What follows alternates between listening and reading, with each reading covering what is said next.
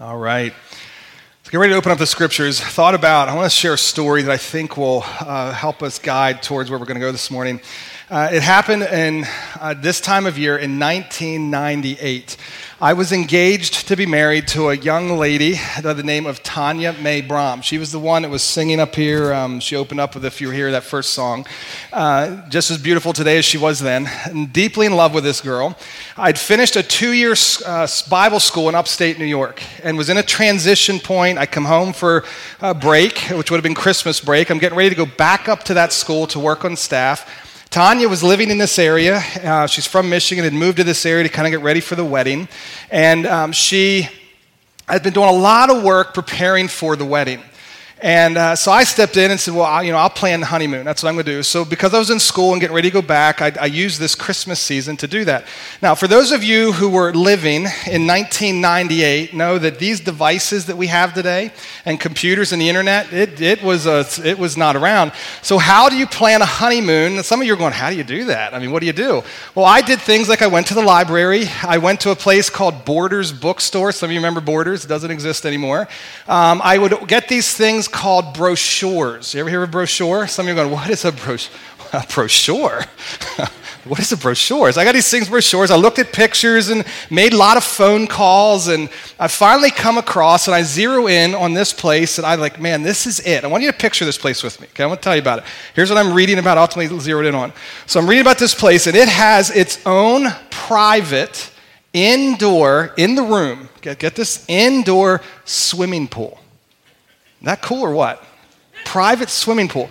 It has its own private indoor sauna. Off of these things, it has its own private deck. Then it has its own, it has its own actual, not a gas fireplace, but actually you burn logs in this thing. Uh, so then and top it all off, it has its own, ready for this? Heart-shaped jacuzzi hot tub. I mean, what more do you need, right? I mean, this is it. I'm in. So I, um, and then to, to top the whole thing off, it, it's an all-inclusive package. So they have, so they cover all our meals. They cover uh, if we wanted to go skiing. Um, that's a whole other story in itself. You ever hear that one? I've thought about telling that. Uh, my wife grew up skiing. I did not. We actually skied, or she skied. I don't know what I did. Um, skiing, horseback riding was available to us, ice skating, tennis. Um, so we had all this stuff right at our fingertips. We needed to try and figure out what to do. So I'm like, I'm in, I got it. And I had, so, so I booked this place in this time of year, have all the way to March to look forward to it. March 13th, 1999 finally comes around. I couldn't wait. We go, we did our wedding early in the morning. I had five days of time to do this, get this honeymoon in. So we get married early, get to the Poconos, get to the place It's called Mount Airy Lodge. We, I walk to the front desk. They give us the key. We get back in our car. We drive out to where kind of, it's like a, it's like a, a whole row of cabins kind of all connected. All excited, walk in. It's dark outside at this point, so I unlock the door. I throw the first light, which only kind of lights up the kind of the entry foyer area, and then I just freeze. I freeze. I look around the room, and what I see walks straight out of the 1970s. And this was 1999. And I just kind of look and I'm like, oh boy, that baby blue, you know, some of the color, that baby blue wall, and this, I'm just standing there like holding my breath. And I turn to my bride, who's now kind of right off to my right as I, re- as I remember it. And I look at her and I say, um, what do you think? Something like that. I don't know exact words. And Tanya, Tanya's, if you know Tanya, she'll kind of roll with it. She's easy to please that way. She didn't get all wrapped up in that. So she's like, I don't remember what she said, but she's like, oh, I like it, or whatever she said. So we move in. Now, at that moment, at that moment, what was the problem? The problem wasn't the room.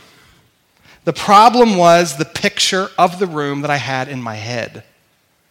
What I have found about life I've learned this a lot. This is just one story where I think you guys could tell lots of stories like this. So what screws us up most in life is the picture in our heads is of how, what it should be. It's kind of like I know in my head what it should look like. What screws us up most in life is the picture in our heads of how it's supposed to be. We have a picture in our head of what kind of job we should have, what our kids should behave like, what kind of school they should go to. We have a picture in our head of what our marriage should be like, of what our husband should be like, how he maybe should load the dishes more in the dishwasher. We have a picture of our wife and what she should look like, and how maybe she should cook three square meals a day. Uh, we have this picture in our head of all these things of the ideal husband, the ideal wife, the ideal job, the ideal. We have these pictures in our head, but they don't often line up with reality, do they? And what I find, the sad thing is, what I find what happens when our pictures come in contact with reality, when the picture of that room came in contact with reality, we often have a tendency to challenge reality, not the picture. Does that make sense how we do that? Can I kind of relate to that? Instead of adjusting our lives to say, oh, I have it wrong, we get disappointed, discouraged let down, grumpy, angry, because this is not lining up with this.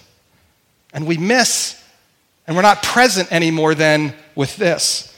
And often, what can ultimately happen, it didn't happen in this setting, but ultimately can happen, soon the problem moves from the room to, well, the whole lodge is bad, to, you know what? The Poconos. The Poconos is the dumbest place you're ever going to vacation in your life. And soon it just gets bad. It just goes bad on us. All because I had a picture of what it should look like, and it didn't line up with reality.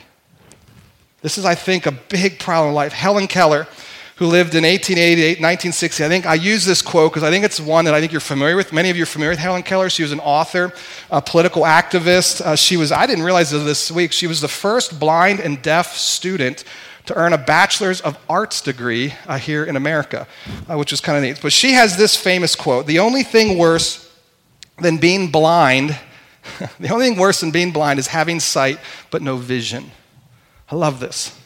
How many of us have vision? We have sight, we all have sight. But how many of us can really see? How many of us, our eyes really open to what's happening in life? To what's really going on? I think seeing isn't seen at all without the gift of sight.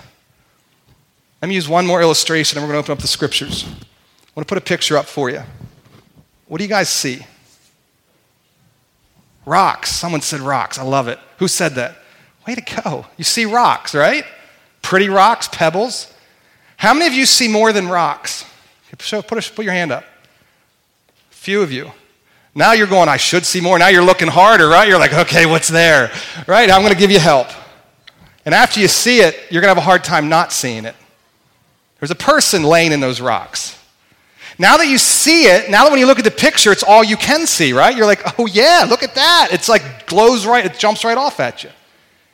I think this is life far too often for us. We're looking at a pile of rocks. We don't really see. And we live disappointed because I got a pile of rocks, but we miss the beauty of what's laying right there in them. Turn, if you will, to Isaiah chapter 9, verses 6 to 7, page 572, and the Bible's there in the seats in front of you.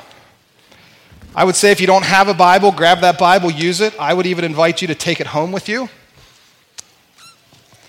I would say it's our, how about Merry Christmas? That would be our gift from us to you this year. Just encourage you to go home and read that. Isaiah chapter 9, I'm going to read a verse to you. If you are brand new to church, if you've never read the Bible before in your life, there is a good chance you have heard these verses. You've likely heard these verses maybe walking in the mall with the Christmas carols playing in the background, maybe driving to your driving the job in the morning with the, with the Christmas music playing in the radio and you catch this, maybe Pandora's playing. This, this, is a, this is one of the hallmark Christmas verses. Now, here's the thing about this verse. I want to share this with you. This verse was written 700 years before Jesus ever came to this earth in the form of a man. 700 years.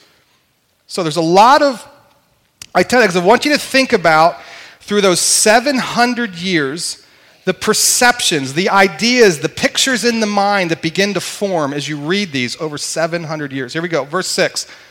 For a child is born to us, a son is given to us. The government will rest on his shoulders, and he will be called Wonderful Counselor, Mighty God, Everlasting Father, Prince of Peace.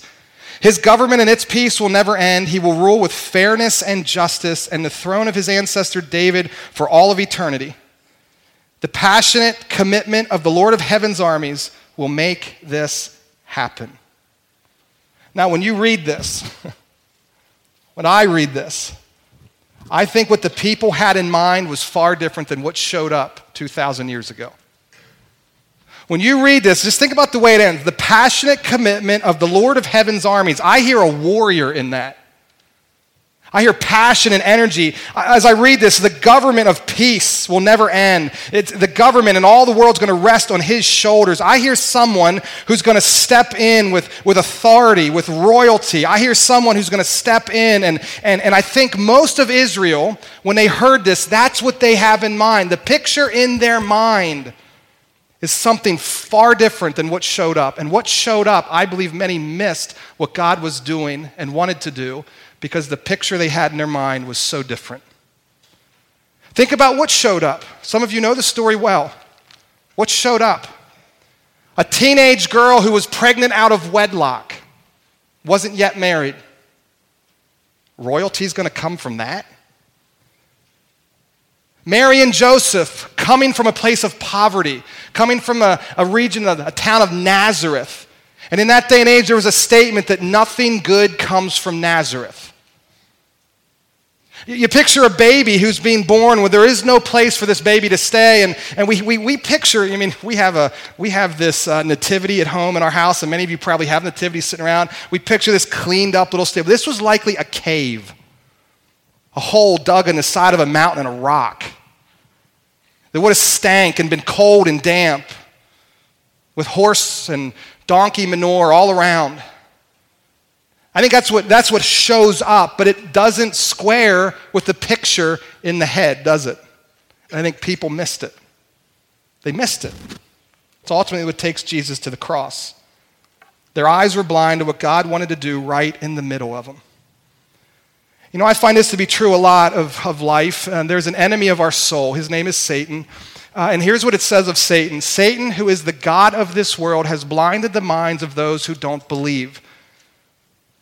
They are unable to see the glorious light of the good news. They don't understand this message about the glory of Christ, who is the exact likeness of God. You know, I hear people talk about Satan, how Satan Uh, Satan took my wife. Satan took my marriage. Satan took my job. Satan, I'm poor because of Satan. I'm, life is horrible because of Satan. That may be true, but that's not Satan's main objective. I think Satan makes some of us very rich because it keeps us blind. Satan's number one objective in life, his number one objective is to keep your eyes shut to the beauty of what God wants to do in your life, to the beauty of who He is, who Jesus is. And I think that Jesus shows up on that night, and all the people had this preconceived idea of what it was going to be, and it didn't fit in their box. Their eyes weren't open to it. There were a few who were. We're going to talk about them in a little bit. There were a few who grabbed it and saw it. But I'm going to ask the team um, that was up here earlier, I'm going to ask them to play a song for us. They're going to come up to the stage now. And, uh, and as they come, as they sing this song, it's a song about asking God to help open our eyes. The clouds that kind of can descend on life, and sometimes we, because of the clouds, we, we miss things. And so asking for that silver lining. So as they're singing, what I want to ask is what is your perspective on God? Think about what is the picture in your mind of who He is? What picture do you have? And, to kind of prime the pump, I don't know, some of you, some of you grew up in church. You were in a place like this every time the doors were open. This is just kind of what you do. You go to church. But your heart, if you're really honest, your heart is so cold to Him. You're going through the motions, but it's distant. And if He were to show up right now in the middle of us, you'd miss it. You'd be disappointed, probably. Some of you in this room, uh, your perspective on God is he's, he's cold, He's harsh, He's caused nothing but loss and hardship and trauma in my life. You've cried out to Him, you've prayed to Him, you've begged Him, you've pleaded with Him, and it seems like no matter how hard you pray, the heavens are closed to you. The matter of fact, some of you begin to think, well, the more I pray, the worse it gets. So your perspective is this distant, cold, detached, uncaring guy in the sky. And I think you miss what he's doing right in the middle of your pain and heartache. Some of you, you're caught up with, with your stuff, your career. Nothing wrong with your stuff or your career. I'm glad you have your stuff, your house, your kids. But the cares of life, of your perspective on life, you're more worried about what color you're going to paint the walls. How about the throw pillows, the carpet?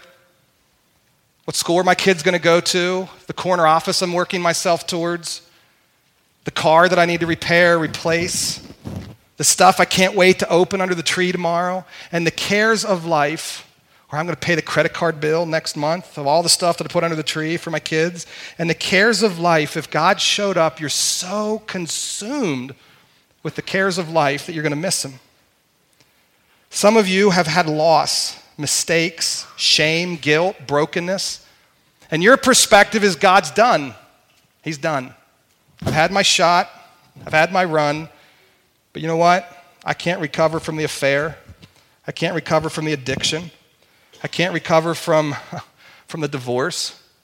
I can't recover from, I can't recover. My perspective is I'm on the sideline now. I'm never going to quite be center stage like I'd like to be or like God would like to be. And I think we miss what He wants to do. We have this preconceived idea.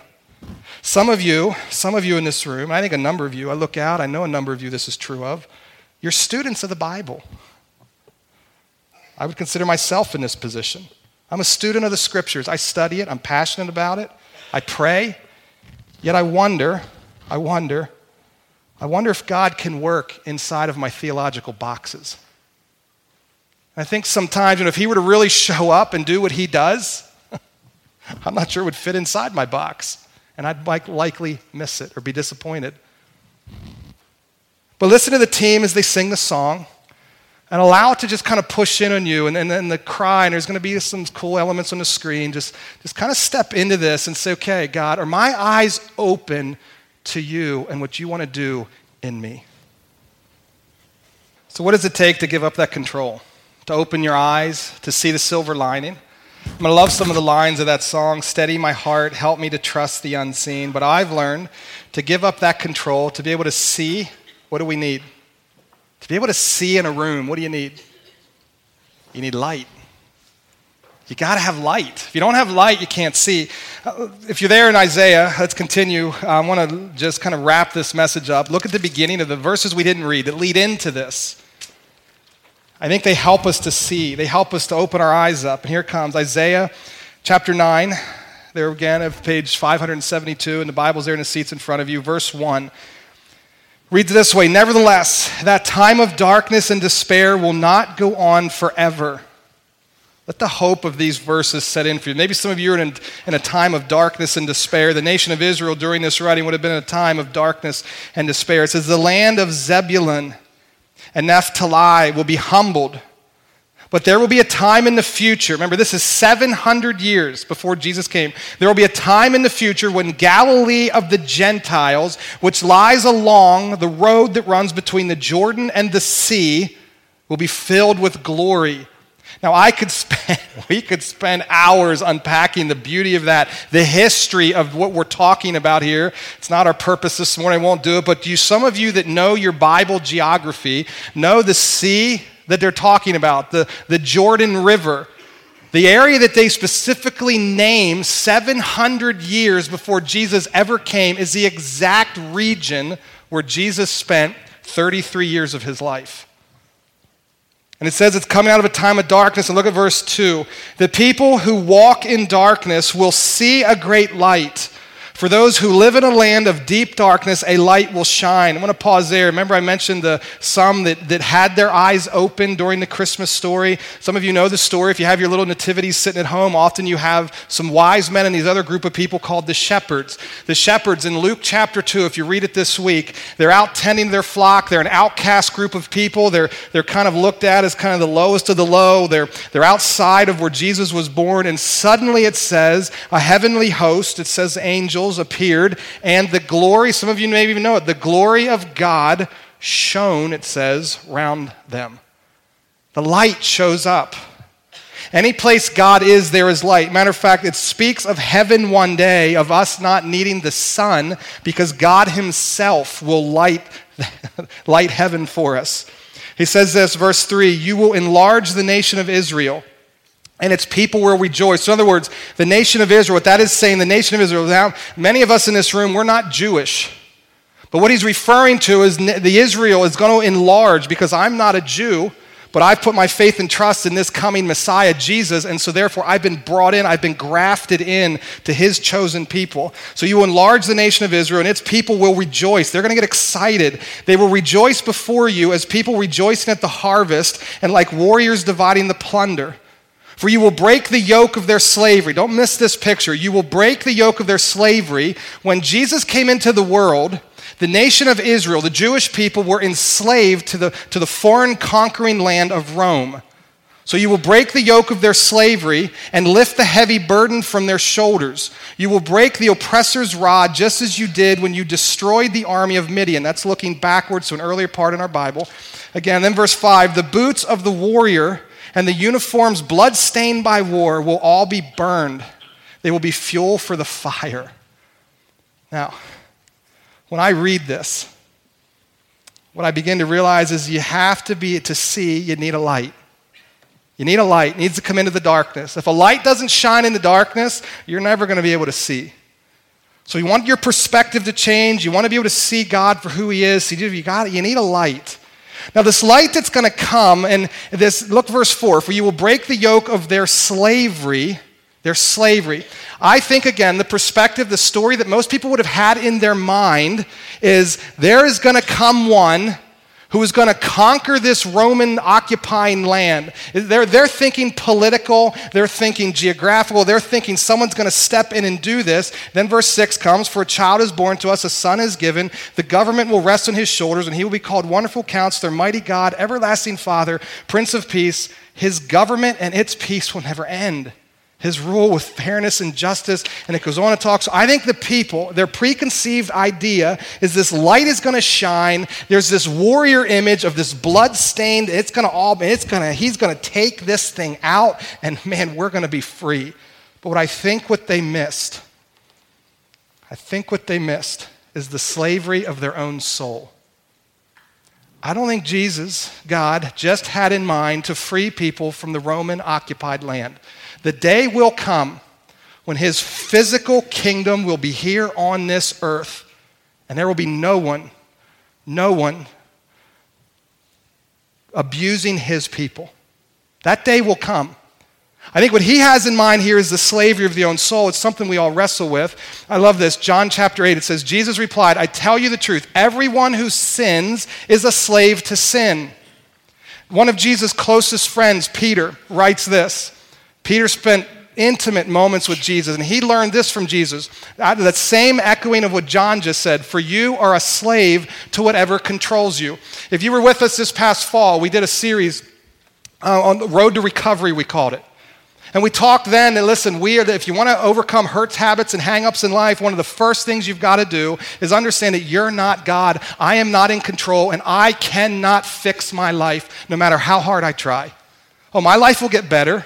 There will be things that I'll improve, but ultimately, all of us left to our own devices have something inside of us that we cannot control. That thing that no matter how hard you try, no matter how many New Year's resolutions you're going to throw at it, you're going to continue to be a slave to it. And I think Jesus, what God is saying is, I'm going to come and I'm going to get rid of that yoke. I'm going to set you free. I'm going to shine a light. I think of John 10 10. Uh, this again captures this transition. The thief's purpose, I mentioned Satan earlier, this thief is Satan. The purpose is to steal, kill, and destroy, to keep you blind. My purpose is to give them a rich and satisfying life. Some of you know uh, life and life to the full. I mentioned this verse yesterday as we closed the funeral service, and one of the things that I said picture the Grinch. Some of you know the story of the Grinch, right? What does the Grinch do on Christmas? He comes in on Christmas Eve. What does he do? I see some kids here. What does he do? Took all the presents under the tree. How many of you would be bummed about that? Right? Some of you, I see some, yeah, right? You're bummed. I mean, it's like, man, they're my presents. Now, when a thief comes in to steal, if he comes in tonight, if we have a Grinch in town and he's going to break into your place and he's going to steal what? What is he going to steal from your house? He's going to take your gifts. I hope he doesn't take your tree. Let's hope he leaves that. I mean, the Grinch was really low in that one. So, he, so he's going to take your gifts. He might take your big screen TV. He might take your stereo system. He might look for the keys of the car, your wallet, your Visa, your computer, your tablet, your, your uh, Samsung Note 8, your iPhone X. I mean, he's going to go after it, right? You know what the thief is not going to take tonight? He's not going to go to the trash can pull that hefty bag up by its strings, tie it off, throw it over the shoulder, and say, Yes, I scored. A thief doesn't take junk. I've never seen a thief steal junk. If they did, it was an accident. They thought it was something valuable, only to find out it was a replica not worth anything. You are precious in the sight of God. God is for every single one of you. Every single one of you, God has stamped in you and on you his image, and he is for you. He loves you. And he is sending this light to open up your eyes and open up my eyes to see him so that you will have life and life to the full because he knows there's an enemy of your soul. And he's out to take what's precious to God, what's valuable. I love John continues. He says this Jesus replied, There are 12 hours of daylight every day. During the day, people can walk safely. They can see because they have the light of this world. But at night, there is a danger of stumbling because they have no light. The older I get, the more I get up in the middle of the night. So the more we stick put, and this isn't just for the kids because they're afraid of the dark. I know my son, man, he's really afraid of the dark. Oh, just kidding. Uh, he's a big teenage boy now, so I had to throw that out. But the, the reality is, we put night lights around because if you wake up in the middle of the night, what happens? You stumble. You can't see, you can't find your way, so you find night lights because you need a light. Um, John, John, the same John, writes this Jesus spoke to the people once more and said, I am the light of the world. If you follow me, if you follow me, you won't have to walk in darkness because you will have the light that leads to life. And I love this one.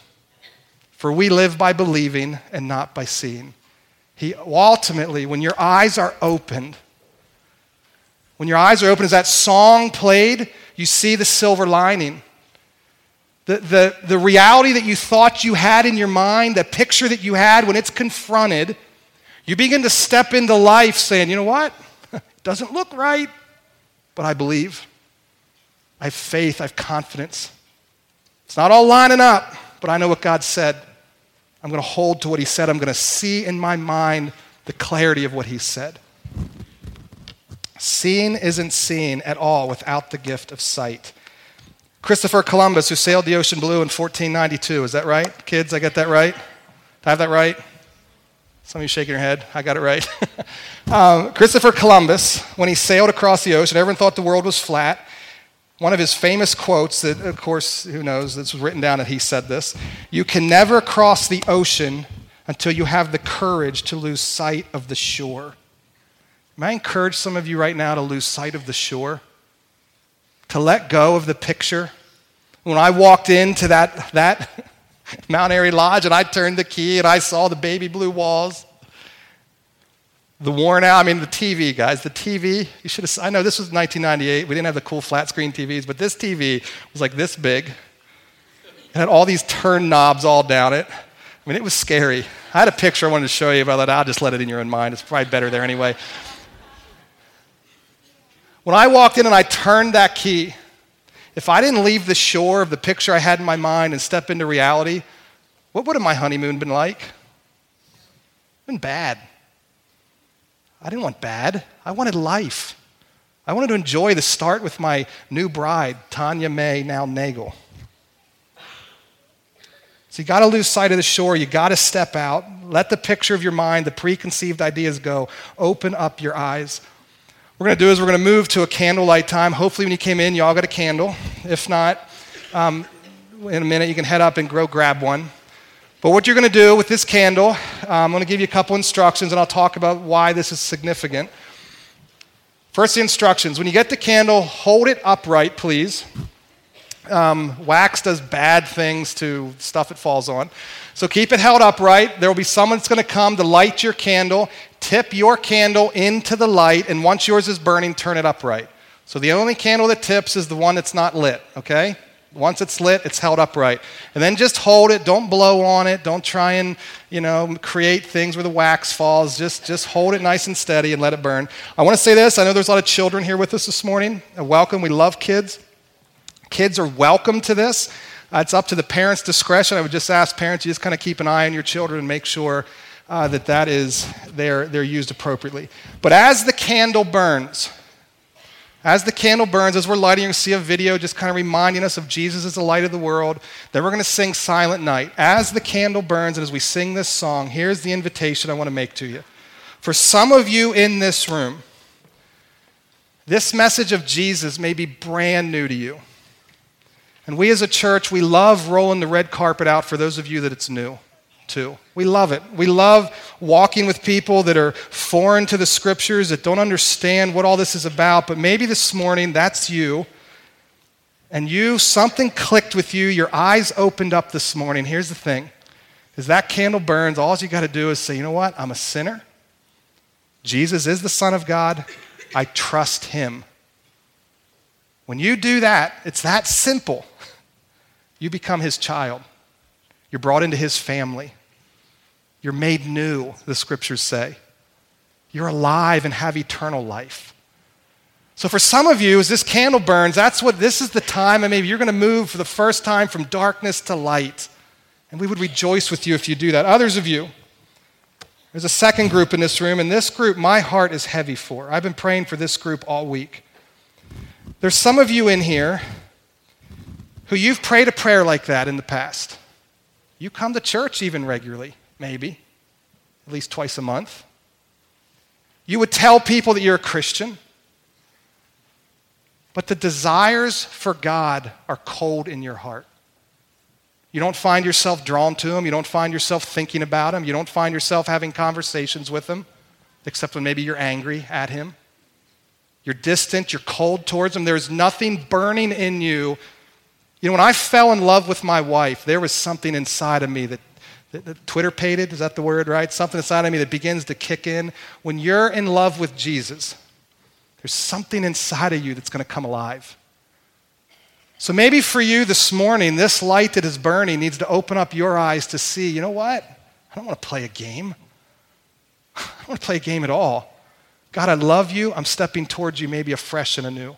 And then for others of you, others of you, man, you're walking around in here and you came in here, you were flying high, you love Christmas, Jesus comes, this is awesome, it deepens your relationship. May this light just remind you of the light that's opened your eyes, and may you see afresh as you, as you sing this song this morning. Listen to these beautiful little girls that are about ready to take the stage down here, and, and allow this to just challenge you to say, Man, I'm in God's family. And allow it to deepen your love for Him. So that's it. Let me pray for us, if you allow me. When I'm done praying, we'll light the candles and then move into some singing. God, we love you.